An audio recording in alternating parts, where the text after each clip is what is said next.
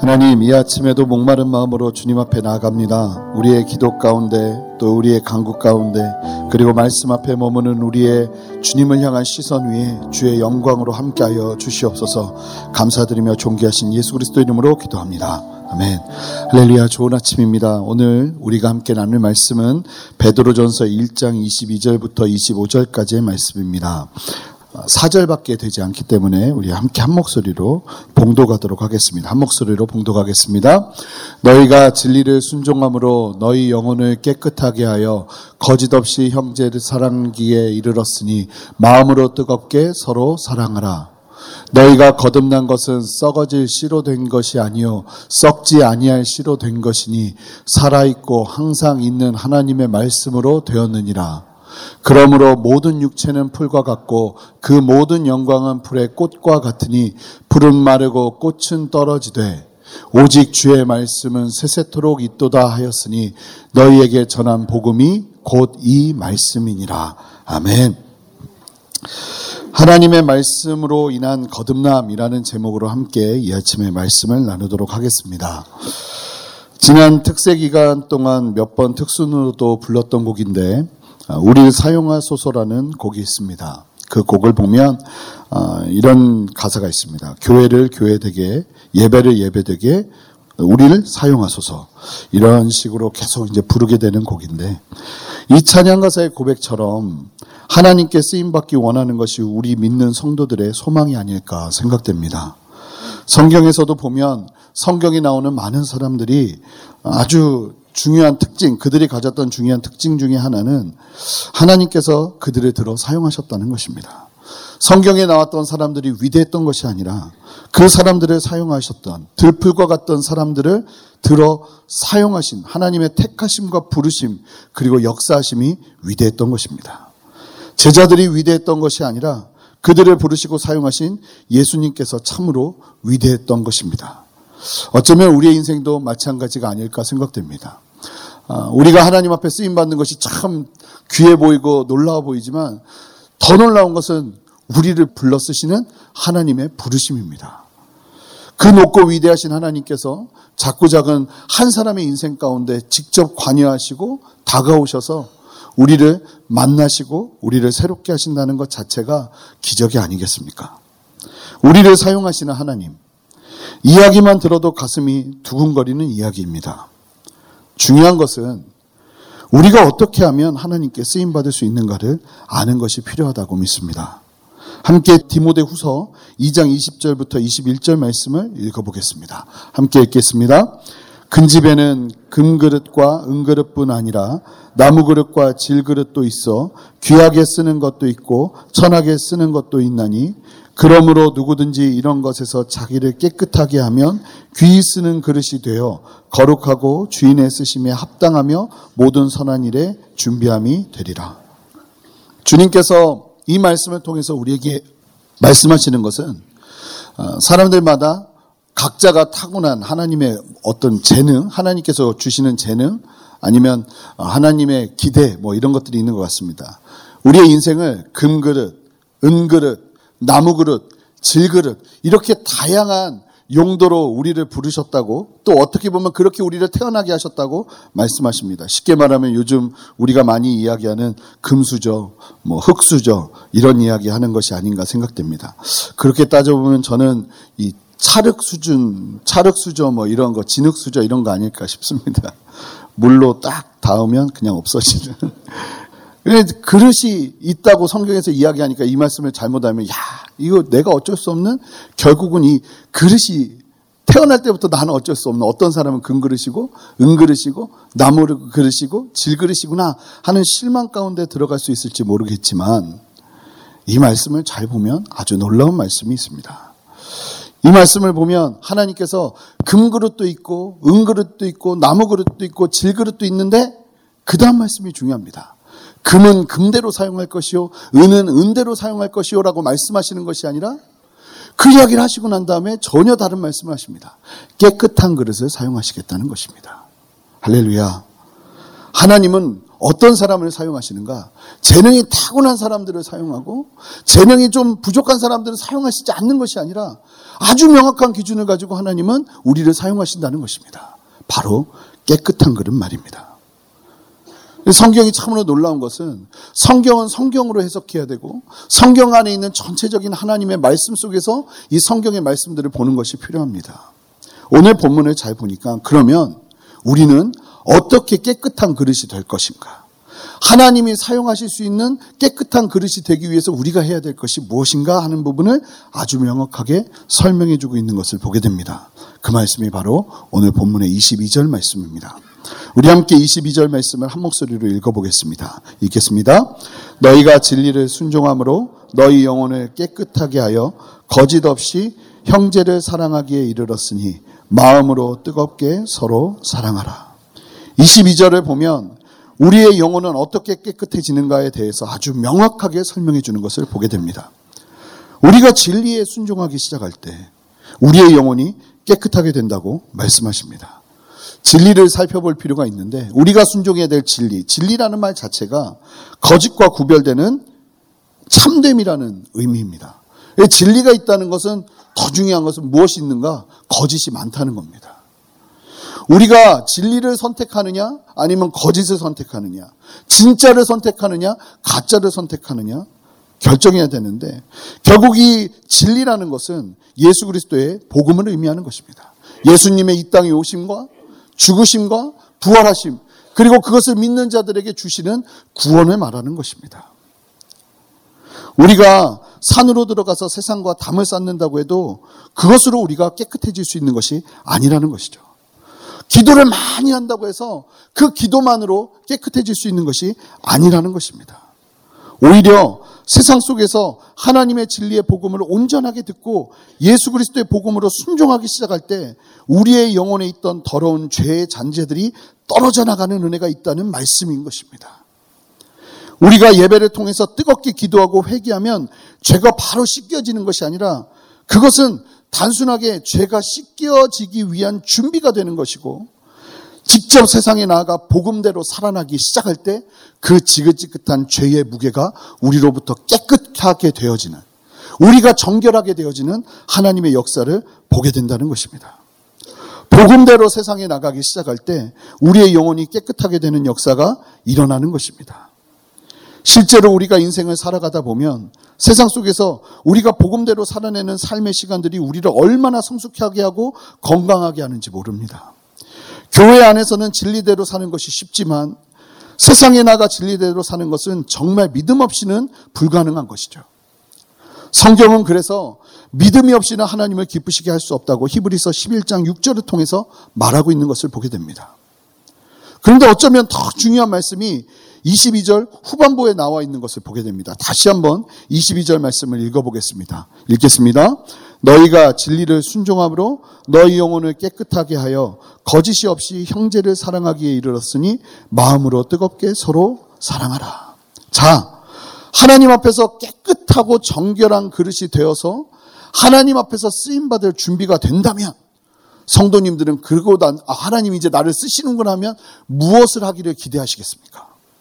제자들처럼 하나는 예수님의 우편에 하나님은 예수님의 좌편에 서게 해달라는 그런 기대가 있지 않을까요? 그런데 오늘 말씀을 보니까 참으로 놀라운 것은 하나님께서는 우리가 진리를 순종함으로 깨끗하게 된다면 그래서 하나님께서 쓰시기에 좋은 그릇이 된다면 그다음부터 하나님이 기대하는 것이 있으세요. 내가 하나님 앞에 쓰임 받기 좋은 그릇이 되고 나면 하나님이 그런 그릇을 들어서 사용하기를 원하시는 하나님의 기대가 있다는 것입니다. 그 기대가 무엇인가요? 우리의 기대와 좀 다를 수 있습니다. 그 기대는 거짓 없이 형제를 사랑하는 것이라는 것입니다. 마음으로 뜨겁게 서로 사랑하는 것이라는 것입니다. 사랑하는 성도 여러분, 하나님은 우리를 온전하게 하시고 우리를 향해 기대하시는 것이 있습니다. 무엇인가 크고 위대한 일만을 기대하는 것이 아닌 것입니다. 바로 우리가 하나님의 사랑 안에서 거짓 없이 투명하게 형제를 사랑하는 것을 기대하신다는 것이에요. 하나님께서 우리를 온전하게 하셔서 사역의 자리를 맡기시고 기대하는 것이 있다면 그것은 어쩌면 그 사역을 통해서 뭔가 위대한 일들을 하기를 기대하는 것이 아니라 얼마나 더 나의 육체의 유익을 위해서 사랑하는 것이 아니라 거짓 없이 사랑했는가를 보시는 것이 아닌가 생각됩니다. 사랑하는 성도 여러분, 우리가 인생을 살면서 어떤 상황에서든 사랑하며 살아가는 것은 그만큼 중요한 것입니다. 하나님께서 여러분을 각각의 사역팀으로, 순으로, 순장으로, 뉴젠 교사로, CS 멘토로 각양 섬김의 자리로 보내시면서 기대하는 것이 있다면 그곳에서 정말 많은 일들을 해라라는 기대가 아니라 그곳에서 거짓 없이 거침없이 사랑하면서 살아가기를 소망하시는 하나님의 기대가 있다는 것을 믿음으로 바라보시는 여러분 되시기를 바랍니다. 진실하게 사랑하는 것입니다. 얼마나 아름다운 말입니까? 거짓 없이 사랑하는 것이 아니라 온 마음을 다해서 진심으로 예수님께서 우리를 말도 안 되는 사랑으로 사랑하신 것처럼 사랑해내는 것이 하나님이 우리를 향한 기대라는 것입니다. 이 거짓 없는 사랑은 상처와 여러 어그러진 마음으로부터 회복된 하나님의 온전한 사랑이에요. 그래서 본문의 어원도 아가페, 하나님만 주실 수 있는 그 사랑으로 사랑하라고 말씀하고 계시는 것이에요. 어디 교회뿐일까요? 가정에서도 직장에서도 하나님께서 원하시는 것이 있다면 그것은 어쩌면 많은 일들을 이루는 것보다 하나님이 더 기대하는 것이 있다면 그 자리에서 순전하게 사랑하며 살아가는 것인 줄 믿습니다. 이 말씀을 역으로 본다면 만약에 여러분들의 가정에 하나님의 사랑이 필요하다면 만약에 여러분들의 직장에 하나님의 사랑이 필요하다면 만약에 여러분들의 교회 공동체 각 사역팀의 여러 삶의 모습 속에서 하나님의 사랑이 필요하다면 무엇을 해야 되는 것일까요? 하나님의 말씀 앞에 순종하면서 우리의 삶을 깨끗하게 할 필요가 있다는 것입니다. 하나님 우리의 가정은 왜 이렇게 사랑이 없습니까? 하나님 저는 왜 이렇게 사랑이 없습니까? 사랑 부어주시옵소서 부어주시옵소서 기도한다고 사랑이 부어지는 것이 아니라 이 말씀대로라면 복음 안에서 철저하게 순종하는 삶을 살아내다 보면 그 삶 속에서 하나님께서 주시는 순결함을 맛보기 시작하고 그 순결함 속에서 하나님 앞에 순종하고자 하는 마음이 일어나는데 그 순종하는 마음을 가지고 어디로 가는가? 하나님의 마음이 있는 곳으로 가는 것이죠. 그 하나님의 마음이 있는 곳은 사랑의 자리라는 것을 기억하시는 여러분 되시기를 바랍니다. 이 보면 제일 힘든 게 사랑인 것 같습니다. 이 결혼하기 전에는 사랑이 저절로 되는 것 같은데 결혼하고 나서 보니까 세상에 제일 힘든 것 중에 하나가 사랑이 아닐까. 같이 먹고 자고 하면서 그 사랑을 나타내고 계속 끊임없이 부어주고 끊임없이 섬겨줘야 되는 것.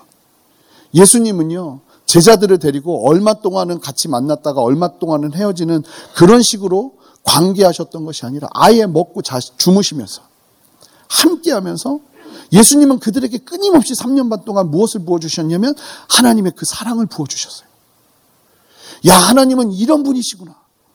하나님은 이렇게 사랑하시는구나 하는 것을 예수님을 통해서 제자들은 경험했던 것이죠. 우리가 교회 안에서 하루 종일 먹고 자고 하면서 같이 살 수는 없겠지만 제가 예전에 공동생활을 좀 해본 적이 있습니다. 간사님들과 성교단체에서 하루 종일 먹고 사는 거예요. 시골에서 어디 나갈 수도 없어요. 한 번 나가려면 차 타고 15분 이상을 나가야 돼요. 그래서 그 학교에 들어왔다 도망치는 사람들은 반드시 5분에서 10분 사이에 잡힙니다. 너무 멀기 때문에 걸어가다가 저희가 차 타고 가면 바로 잡아낼 수 있습니다. 같이 먹고 자고 하는 거예요. 같이 먹고 자고 하는데 무엇이 제일 힘들었을까요? 사랑하는 게 제일 힘들어요. 그런데 그 사랑을 하다 보면 내가 사랑할 수 없는 사람들을 사랑하다 보면 뭘 하게 되냐면 내가 정말 부족하고 나는 사랑이 없는 사람이라는 걸 너무 많이 알게 돼요. 그때는 막 더 지금보다 다혈질이고 막 그래가지고 실수도 얼마나 많이 했는지 몰라요. 그래서 배추밭에 올라가서 잘못했다고 용서 구하는 게 삶이었습니다. 용서 구하고 또 잘못한 거 실수 이야기하고 같이 사랑하자고 하고 우리 더 다시 한번 좀 어? 주님 위해서 살아보자 하고 그 과정을 통해서 우리가 성숙하더라고요. 제가 보니까 말씀 듣고 은혜 받고 눈물 흘려서 성숙하는 것이 아니라 그 말씀을 가지고 세상에 나가서 순종하면서 하나님의 말씀대로 살아가기 시작할 때 우리가 성숙하는 것이 아닌가 삶으로도 보게 되는 것 같습니다. 하나님의 말씀, 얼마나 위대합니까? 진리를 순종함으로 우리의 마음이 깨끗하여져서 하나님이 쓰시기 좋은 그릇이 되면 무엇하라고 하나님 말씀하시는 거예요? 사랑하라고. 여러분의 가정 가운데 예수 그리스도의 사랑이 필요하십니까? 많이 깨졌어요. 자녀와의 관계도 쉽지가 않아요. 아내와의 관계도 남편과의 관계도 쉽지가 않아요. 여러분들의 직장에서 하나님의 사랑이 필요하십니까? 직원들과의 관계가 쉽지가 않아요. 이 사람이 풀어내기 힘든 어려운 문제들이 있어요. 어떻게 해야 될까요?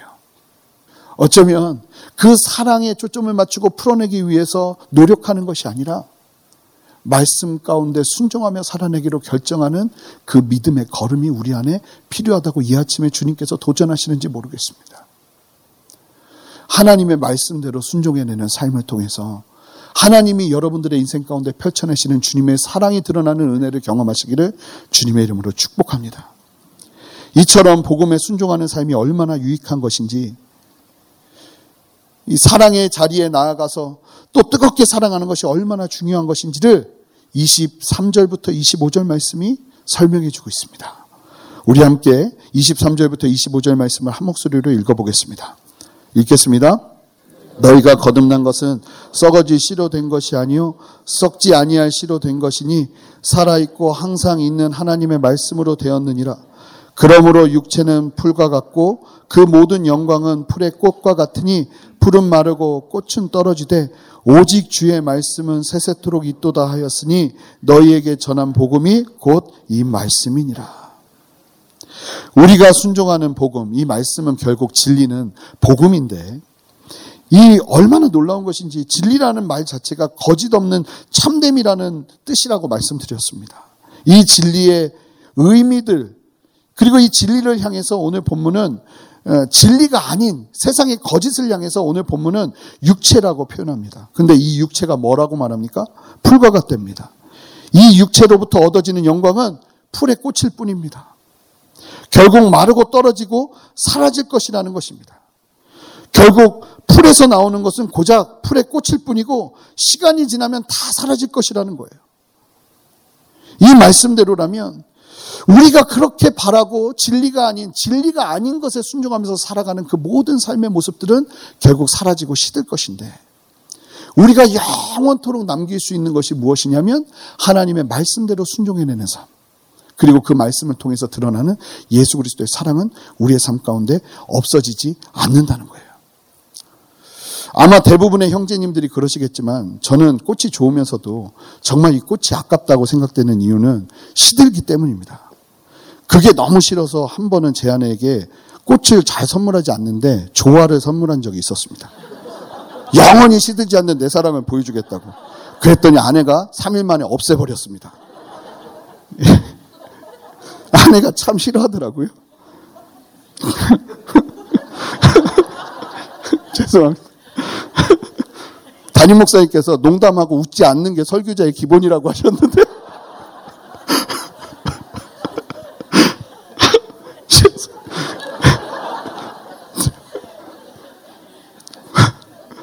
저 오늘도 아침에 확인해 봤습니다. 그 꽃 어딨나? 안 보여요. 안 보여요. 예. 그렇게 시들 꽃과 같은 그냥 없어질 꽃과 같은 들의 풀과 같은 그것을 그렇게 지키려고 몸부림치고 온실에 놓고 한다고 한들 시간이 지나면 시들고 없어지는 지금 고통받고 고난받고 있는 초대 교인들을 향해서 베드로 사도가 이야기하는 것은 눈을 들어서 지금 너희 고통과 고난이 얼마나 얼마나 유한한 것인지를 보기를 원하는지 그 고통 속에서도 흔들림 없이 영원한 하나님의 복음 진리의 말씀을 바라보기를 원하시는 그 하나님의 놀라운 뜻을 보기를 원하는 그 사도 베드로의 마음이 이 말씀을 통해서 묻어나는 게 너무 안타까운 거예요. 시들 꽃을 위해서, 시들 풀을 위해서 목숨 걸지 말고, 설사 목숨이 위태롭다 할지라도 그 모든 상황 속에서 영원한 하나님의 복음 진리된 말씀을 붙들며 뜨겁게 사랑하기를. 당장 내일 죽을지 모르는 그 성도들을 향해서 베드로가 주는 도전은 내일 죽는다 할지라도 그 자리에서 뜨겁게 하나님의 복음으로 사랑하며 살아내라. 이것이 오늘 본문이 우리에게 주는 도전인 것입니다. 사랑하는 성도 여러분, 오늘 예배를 마치시고 여러분들이 나가시는 세상을 향해서 썩어질 풀과 같고 풀의 꽃과 같은 인생 살아가시겠습니까? 아니면 영원히 남을 주의 복음을 들고 하나님의 말씀대로 순종하며 살아내시겠습니까? 복음대로 살아내면서 이 아침에 다른 어떤 자리가 아니라 예수 그리스도의 사랑을 나타내고 증거하는 깨끗하고 끊임없고 순전한 사랑을 나타내는 삶을 살아가시는 여러분 되시기를 주님의 이름으로 축복합니다. 함께 기도하시겠습니다. 주님, 감사합니다. 저희에게 말씀하시는 예수 그리스도의 그 놀라운 은혜와 사랑을 믿음들어 바라봅니다. 불과 같고 풀의 꽃과 같은 세상을 향해서 우리의 전 인생을 거는 것이 아니라 영원한 생명이신 예수 그리스도의 말씀을 붙잡으며 순종하며 살아가는 우리들 되기를 원하오니 주님 영광 받아 주시옵소서. 감사드리며 예수 그리스도 이름으로 기도합니다.